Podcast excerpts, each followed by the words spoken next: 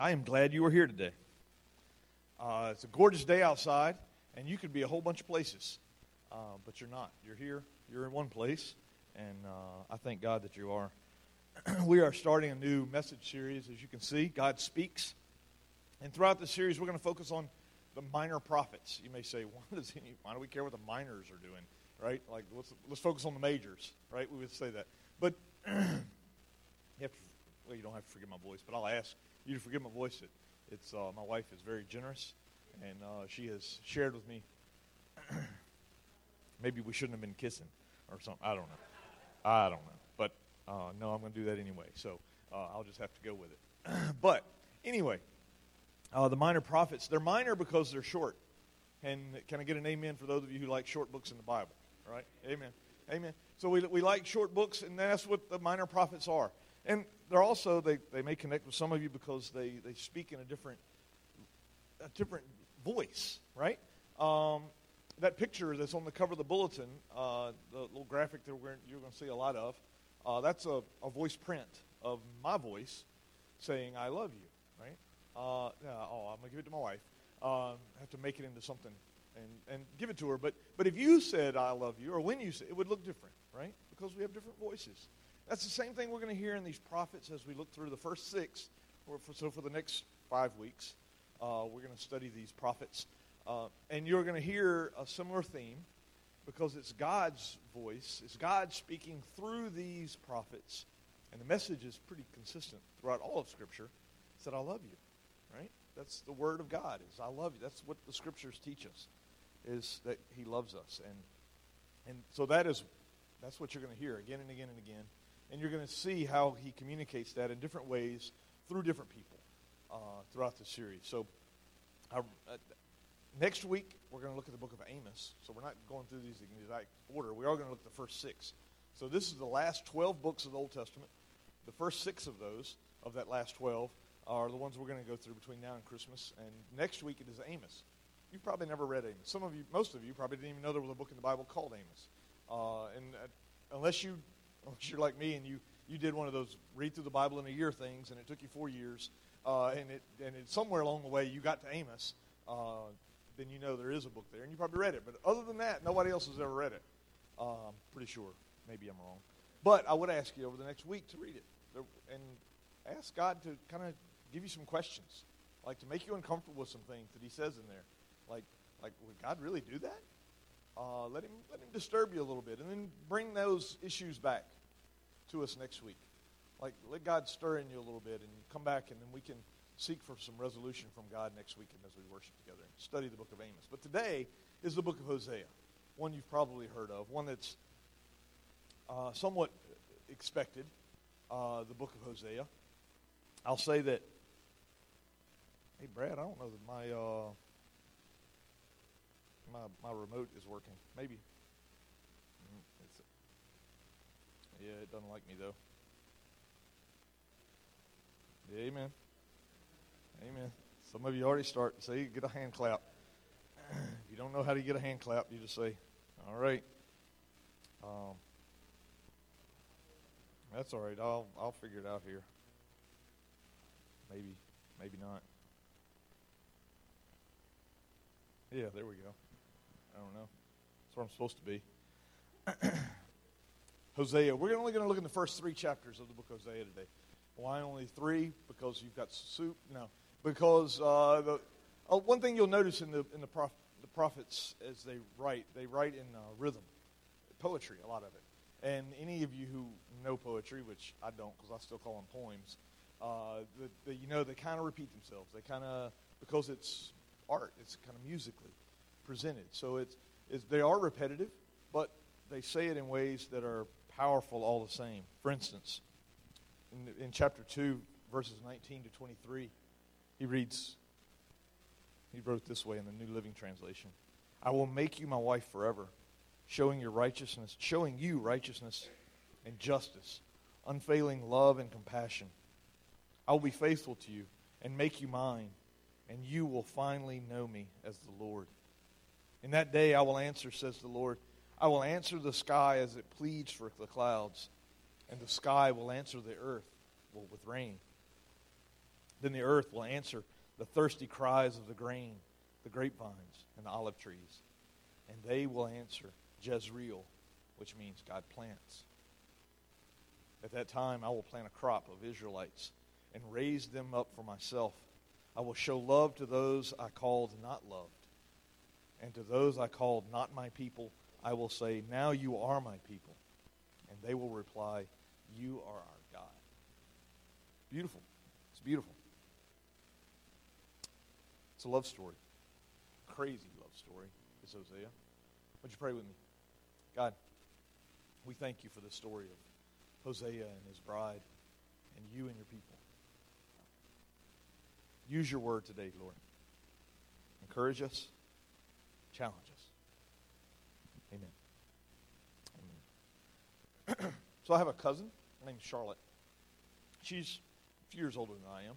She has a son who's just a little younger than me. We were in school together in high school. He was in junior high, is what we called it back then, you know. Uh, so when he, he, he was a pretty good athlete, and he played sports that I didn't play. Uh, and he played baseball, and during baseball season, I was on the track team. Rather, I was I was hanging out with the track team. Uh, I kind of, you know, it was, yeah. They wouldn't call me on the track team. You know what I mean? Uh, my, my, name, my my picture may be in the yearbook, but that's about it. Um, you could I can remember now Charlotte. She had an unmistakable voice. wasn't like this. It was very. It was it was somewhat high pitched, but it was powerful. Right? She had one of those voices that you know, might even break glass. You know what I mean? It was just she had an unmistakable voice. You could hear her over everyone, over everyone. And so in the springtime, when it was baseball season, Robbie, my cousin, my younger cousin, he was uh, playing. He was a baseball player, and uh, I'll, rem- I'll never forget it. We'd be out on the track or out doing something, practicing or whatever, and you could hear my cousin Charlotte over anything. I mean, Robbie, come on, Robbie, get hit, Robbie, Robbie, get that ground ball, throw it home, Robbie, Robbie, throw it home. It'd be like, wow, that even hurts my voice now. It was, it was awesome. That, you know, and at the time, now we teased him, you know, because your mom never stops. And but the whole thing was that she loved him.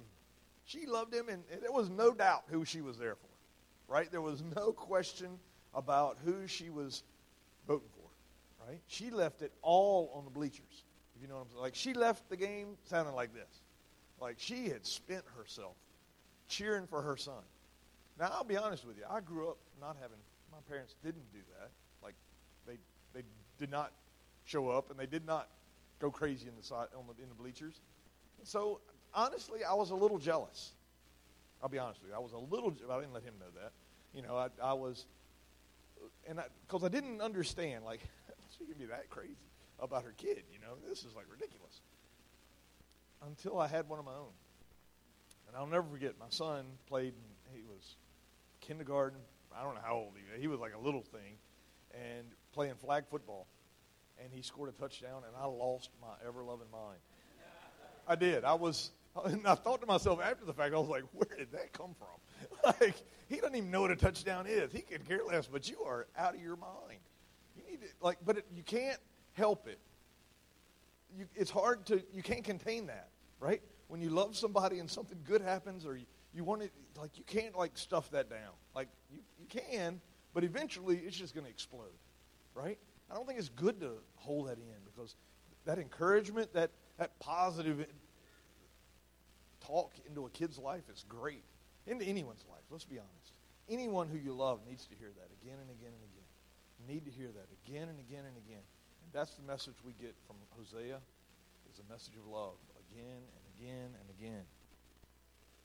Hosea was a prophet in northern Israel.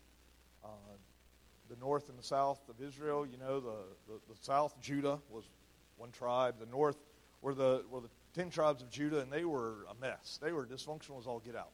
They were just, yeah, their kings were awful, and some was great, and some were awful, and it just kind of was a roller coaster. And Hosea was a prophet through four kings. So he saw a lot of this roller coaster of, politics, right? We're going to talk some more about the politics of it all in the coming weeks. But, but just know that, that Hosea was a prophet called by God into northern Israel who would eventually, northern Israel, which would eventually be scattered, destroyed, God said, where Judah, the south, would be the ones who'd be redeemed, would be reclaimed, would eventually resettle Jerusalem. But the prophet Isaiah, you can read a lot about this in 1st, 2nd Kings. It kind of goes through all the, the kings and, and their exploits. But uh, Hosea was told by God to go and find a wife. Now, hey, hey, yeah, now, go and find a wife. But he didn't just tell him to go find any old wife. Nope. He said, Hosea, go find, well, let's see what he says in verse 2. When the Lord began to speak through Hosea, the Lord said to him, Go marry a promiscuous woman and have children with her. For like an adulterous wife, this land is guilty of the unfaithfulness to the Lord. This is kind of cleaned up version. He said, Go and marry a prostitute. Go and marry a prostitute because that's what my life is like, he says. Because that's what it's like for me. Now, this wasn't normal back then. Like, people didn't marry, may be a shocker, but no time in history have people just gone to marry prostitutes. They don't, like, when they, men look for wives, it comes as a surprise, they don't look for a prostitute. Like, that thought never comes to their mind. And so this was a shock back then, too, just like it would be today. If one of you, everybody would go, What? Like, he married who? Right? That's just the way it is, especially for man of God.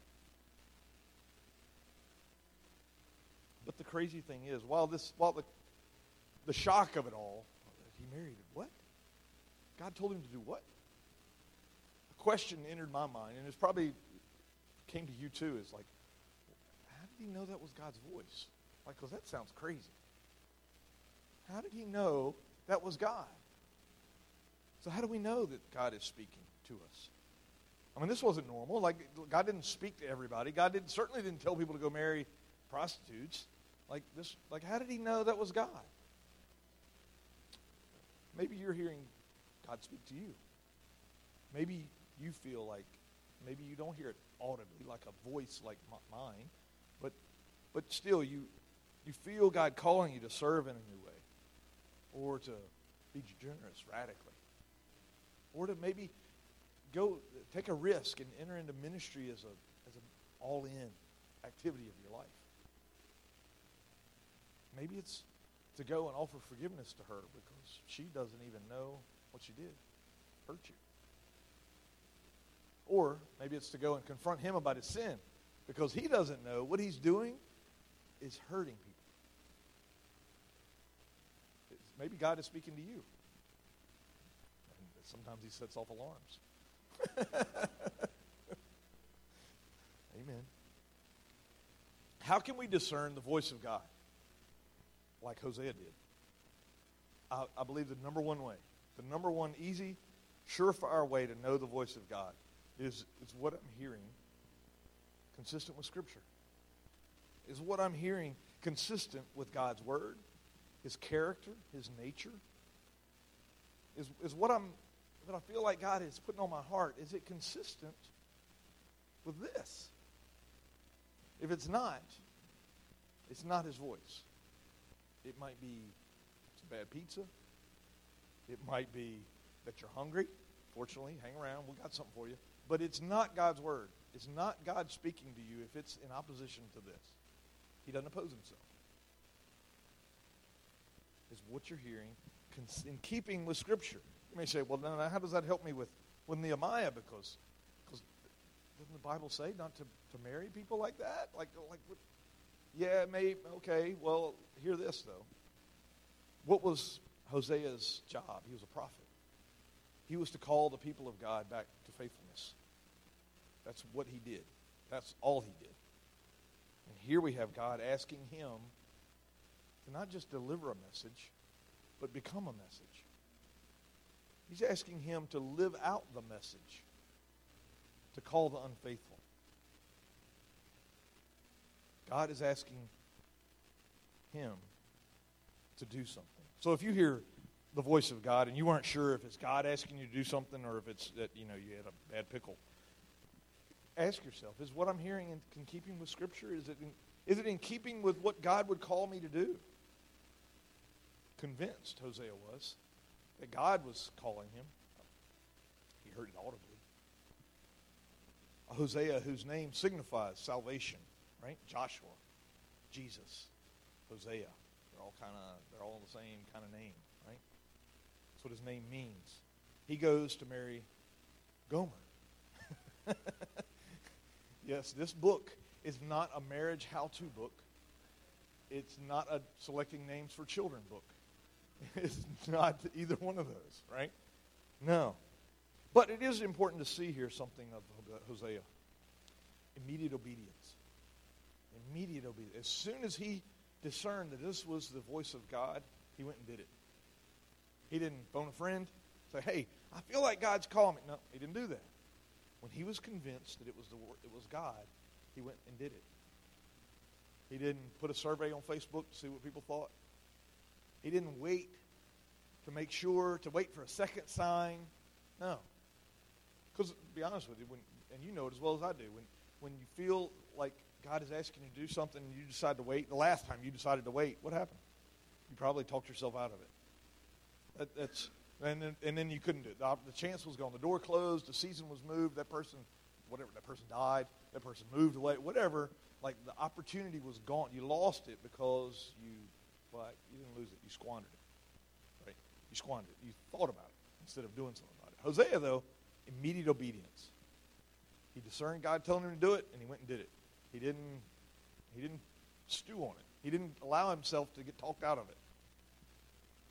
He obeyed God. So we have complete Gomer. That's what her name means. Completion. And we have salvation. Get married. How about that? Complete salvation. They get married. And they start out in life with a lot of hope, just like every married couple starts out, right? Things are going to be great. And they were first. First. But then over time, you know, day after day, a little mistake here, a little mistake there, and before you know it, Gomer is back out into her old life. Yeah, we knew this was going to happen, right? Because you, you don't marry a prostitute and expect everything to turn out rosy. This isn't, what was that movie with, uh, you know, the, uh, yeah, Pretty Woman. This isn't Pretty Woman. This is Gomer and Hosea, right? This is But you know Hosea coming home in the, in the evening. I wonder if she's going to be there. And when she wasn't there, I wonder what time she's going to be home tonight. And when he laid in bed at night, wondering, is she okay? What's going on? Where is she? Who's she with? I hope she's okay night in and night out. I know that it, Scripture doesn't tell us, but I know that he spent many hours in prayer asking God, What are you doing? What are you doing here? Because this is not, like, I didn't ask for this. Why, why did you put me in this? And God said, Yeah, I know. Right? But then, the good news they had a son. I'm sure, in the, and it was his. You know, God told him it was his, this is your son. And I'm sure in that, he was like, okay, okay, this is going to change things. She's going to have the son, and, and she's going to like become a mom, and, and, all, and she's going to stop doing all of that, and, and things are really going to turn around here for us. And then God told him the name for his son, Jezreel. Now, that doesn't mean anything to you. Probably not. But if you were a Jew in that day, then you knew that that was the place where Jezebel had cut off the heads of God's prophets. She killed them all. That was the place. That was the place that, that signified death. I mean, it was a bloody stain on the memory of every Israelite. They, they knew what Jezreel was. So when you name your child that, there's no doubt. You know what's going on. See, God was making a proclamation here about his relationship with the people. That I know what you're up to. That there's judgment coming. Jezreel is coming. It, one writer I read this week said that it would be like a Jew today naming their child Dachau. Like, you just wouldn't do that. Like, why would you dredge up that memory of murder, violence, of a prison camp? Like, just at a, by naming your child that. You know, so you can just imagine. at the mall, at the food court. Hey, Jezreel! like, what? Not going to scream that out. Everybody's going to turn and look like, what are you talking about? Or you're at the soccer game. Get the ball, Jezreel. No, we don't Jezreel that. That's not like something we. No, it's not a good memory. and yet, that's what God had him name the son. God was using Hosea and his family to communicate a message. See, Hosea was becoming the message, the message of God. Hosea was starting to learn what it was like to be God, to love someone who didn't love you back. It's a powerful reminder to the people and to Hosea of what God dealt with on a daily basis. Then Gomer comes home one day and says, Hey, Hosea, guess what? I'm pregnant. And I know he was, this one ain't yours. yeah, we knew that was going to happen, right? come on, you marry a prostitute. What do you expect? Of course that's going to happen. She's unfaithful. Of course. Does she even know whose it is? Probably not. It's a girl.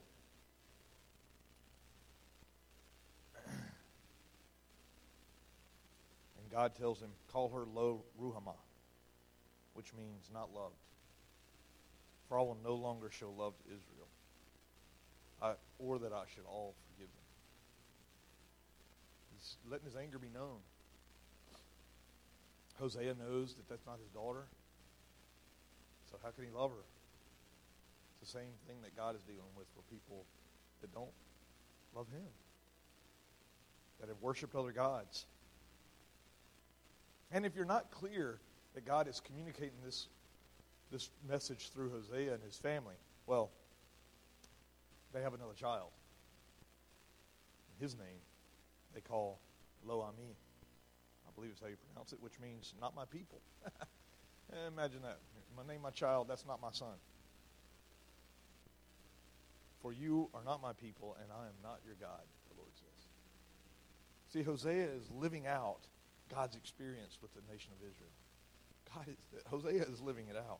God is showing everyone through Hosea's family that, that sin has not gone unnoticed. He's, he's telling Gomer that I know what you're doing. You're not hiding it. He's telling the whole, the whole nation, everybody, that I know what you're doing.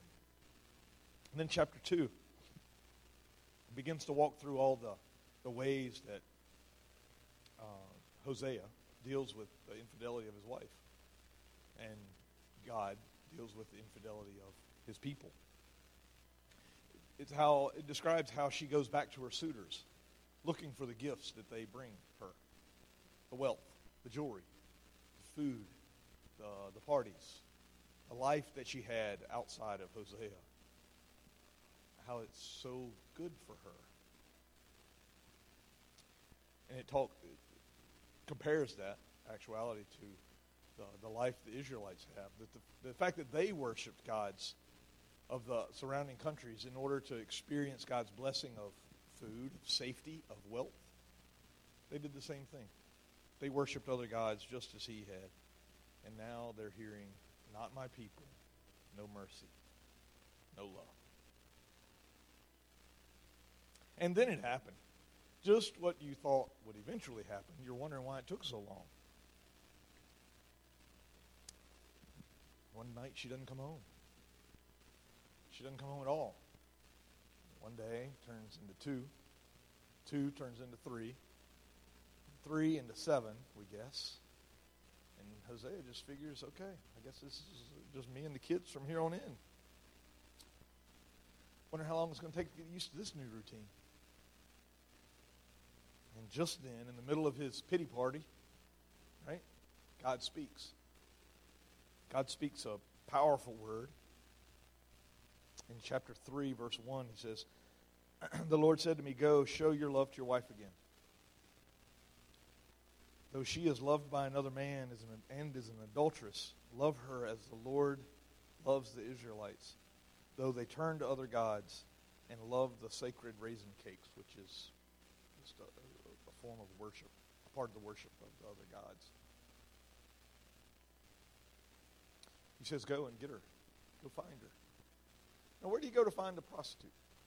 Well, yeah, where do you, if she's your wife or not, it doesn't matter. They're going to be in the same place, right? It doesn't matter if they're married prostitutes or single prostitutes. They're going to be in the same location. So you can just imagine Hosea walking down the street asking, Hey, have you seen my wife, Gomer?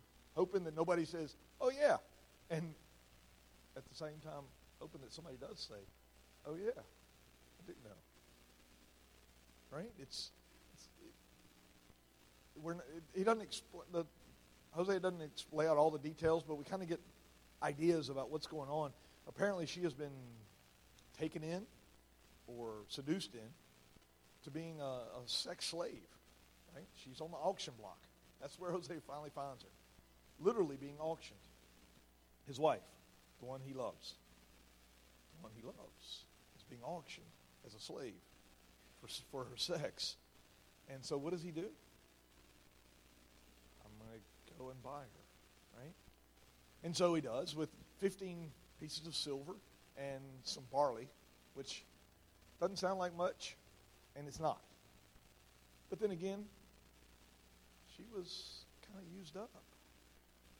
She was not worth much. Unless you're Hosea. Unless you're God.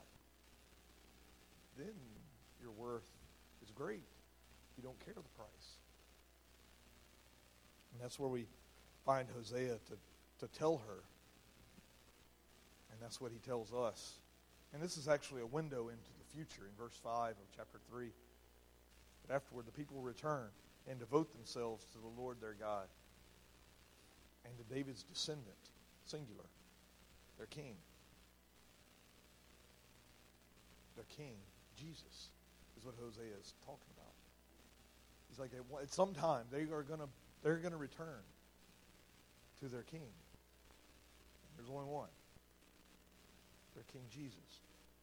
It's a statement that eventually they will love Jesus. Eventually they will return. That God is doing this. It doesn't matter how wrong they've been. It doesn't matter their sin. It doesn't matter their mistakes. He loves because he loves. It's what he does. I often got to, I got to thinking, how often do we consider this? The love of God. Like, yeah, I know God loves me, right? I mean, I, yeah, God, God loves me.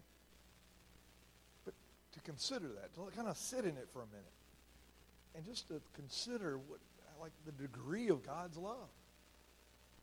I mean, how many of us know John 3.16?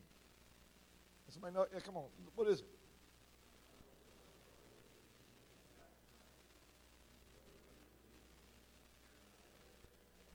All right. So some of you know that.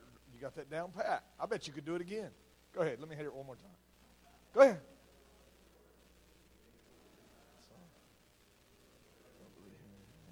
Not perish, but have eternal life. Yeah, yeah. It's on the screen too. So we know it, but what does that verse say? What does it? What does it say? Like, like do we spend any time, do we just know that like it's a fact? Or do we know that like they were talking about knowing God? Like, I know that He loves me. Like, like because I, I'll be honest, I know that verse, and, and oftentimes I don't think much about that verse. I don't think of it. But that verse is the craziest statement of love that's ever been made. That is crazy. God so loved so. That so is, is huge, it's powerful. There's so much in so. He so loved that he gave. Means he let his son die for those who could care less. So much. So much. That so is about chasing after people who are running away from him. That so much is about is about him forgiving people who do it again and again and again. That so much is about being spit on, punched, whipped, beaten, murdered. That so much is huge. Or we just read it. God so loved the world that he gave his, you know, we're like, that so is big. It's big. That's chase down a prostitute big. He loved the world so much. The world. We, we think of the, when he, God loved the world, that we think about he loved the church, right? We think, he, of course he loves us. I mean, look at us. We're great, right? No, no, no. He loved the world. He loved those people that, that don't forgive. God love those people that don't, that aren't generous. Those people that hear his call and say, no, I'm sitting this one out, like God. God so loved the world, the people that, that disrespect each other, that, that take advantage of each other. He loved those people. Get down to it. Gomer in the story is you and me. We're Gomer in the story. We're the ones that God loves, so loved. We are. I mean, we don't want to think of ourselves as the ones who seek other gods, but, but you know, Scripture uses a pretty powerful word, a very graphic word. He calls them whores. That they whore after gods of comfort. And, and we do as well, believing that we need a better life or a more comfortable retirement. And we whore after safety, believing that this life is all there is. And so we've got to protect it. And we whore after control. And so we kick back against anyone who shows authority over us. We're no different than Gomer in this story. We're whoring after gods just like just like she was. Just like the nation of Israel. And what's God's message to the Gomers of the world? I love you. Because that's who I am. I love you. Come back to me. That's it. That's his message. I love you. Let me love you. See, Hosea's message is just that. God loves you because that's who he is. That's good news. That is the good news. That God's love is based entirely, not on my goodness, not on your goodness, but on his. God loves because that's exactly who he is. In verse 20 of chapter 2, Hosea says these words God spoke to him. He says, I will be faithful to you and make you mine, and you will finally know me as the Lord. And then in verse 23, I will plant her for myself in the land. I will show my love to the ones I called not my loved one. I will say to those not my people, You are my people. And they will say, You are my God. You are my God. See, it's God's love that changes us. It's God's love, and we call it, it's this churchy word called grace. Undeserved favor. It's, it's love that you didn't earn, that He gave it to you. That's, that's the main takeaway for Hosea, is that God loves you. See, God's accounting is different from ours. We believe that if we're if we don't get in too much trouble, that, that we're gonna that God's gonna make it that we'll be happy. Or, or if we don't if we don't make too many mistakes, that God will let us into heaven. You know, like if I can do just enough, then then I'll be okay. And God says, No. God says, No, that's not that's that's not the gospel at all to be good and God will bless you. That's not it at all. It's antithetical to the gospel. Again and again in this passage that we read, God says, I will redeem you. I will take you back. I will love you. I, God is saying, I, I, I. God says, I'm doing these things. Not you. I'm doing this. I'm changing you. You're not changing yourself.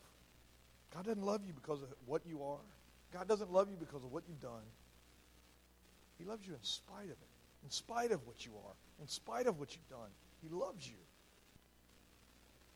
It's a hard lesson to learn for us to like really make it our lives. But I'll tell you this: when you get grace, when you understand grace, that it's it's nothing you can do. That there's only one response to grace, and it changes everything about your life.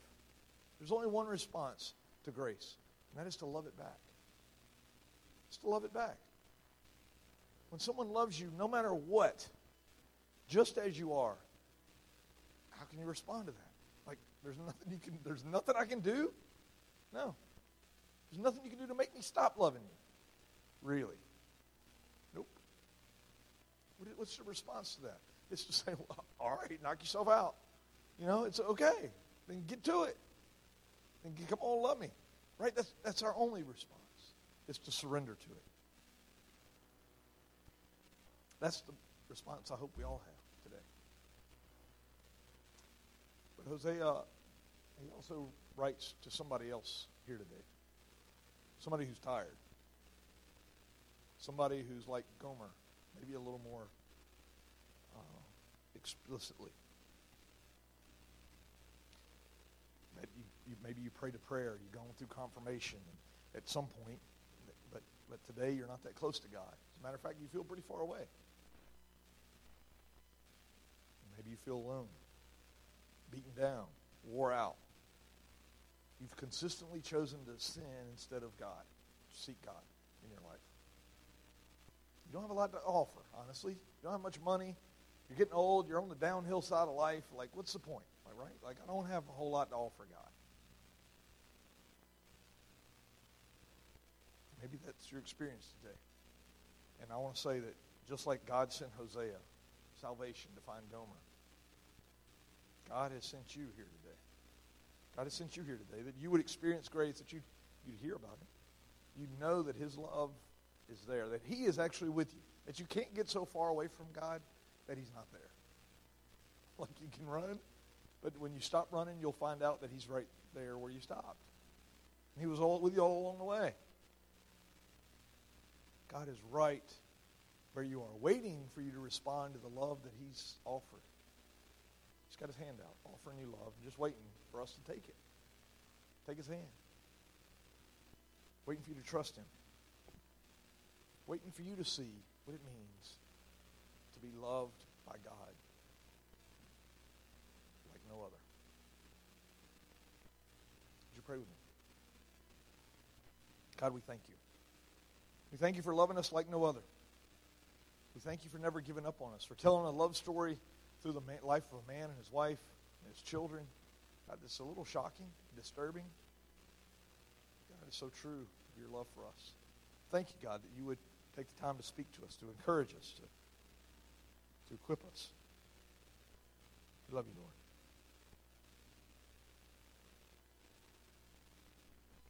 We love you, Lord. Amen. Amen. So we're going to share in Holy Communion today. Uh, you may say, didn't we just do this last week? Yes. Uh, let me explain why.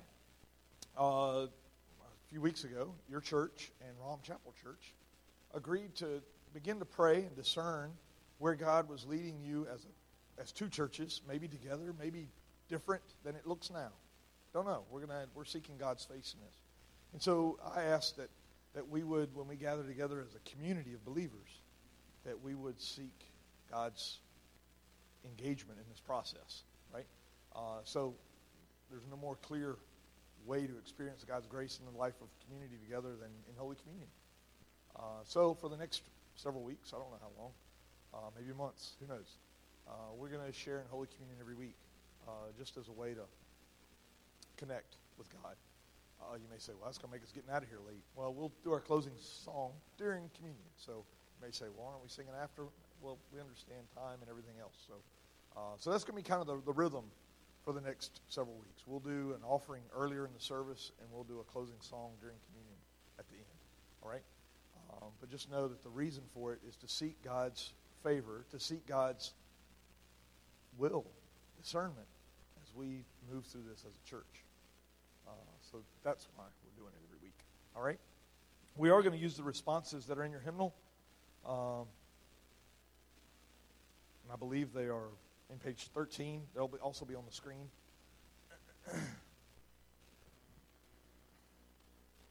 and I will use a lot of disinfectant on my hands. So, uh, and I'm going to invite some other folks to serve communion as well. So you don't have to worry about me infecting you here.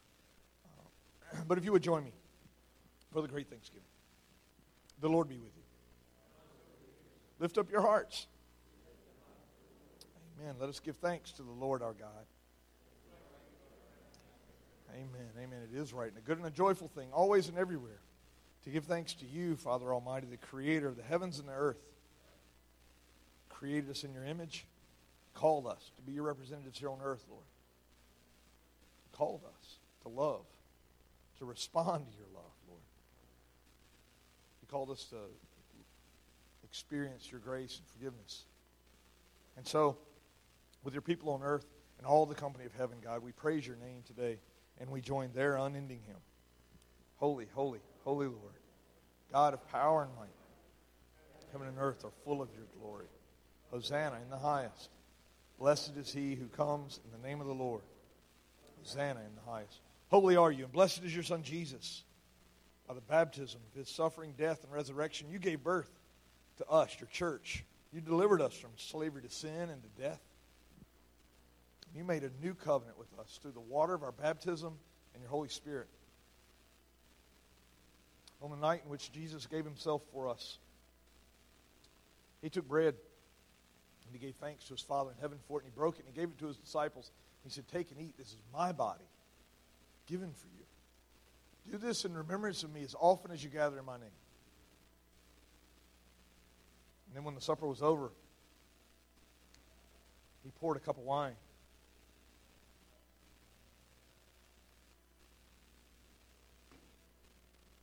He took it and he gave it to his disciples, and he said, Drink from this, every one of you. This is my blood of a new covenant, poured out for you and for many for the forgiveness of sin.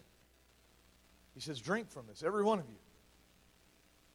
This is my blood, offered for you freely, that all may receive freely. And so, in remembrance of these, your mighty acts in Jesus Christ, we offer ourselves and holy.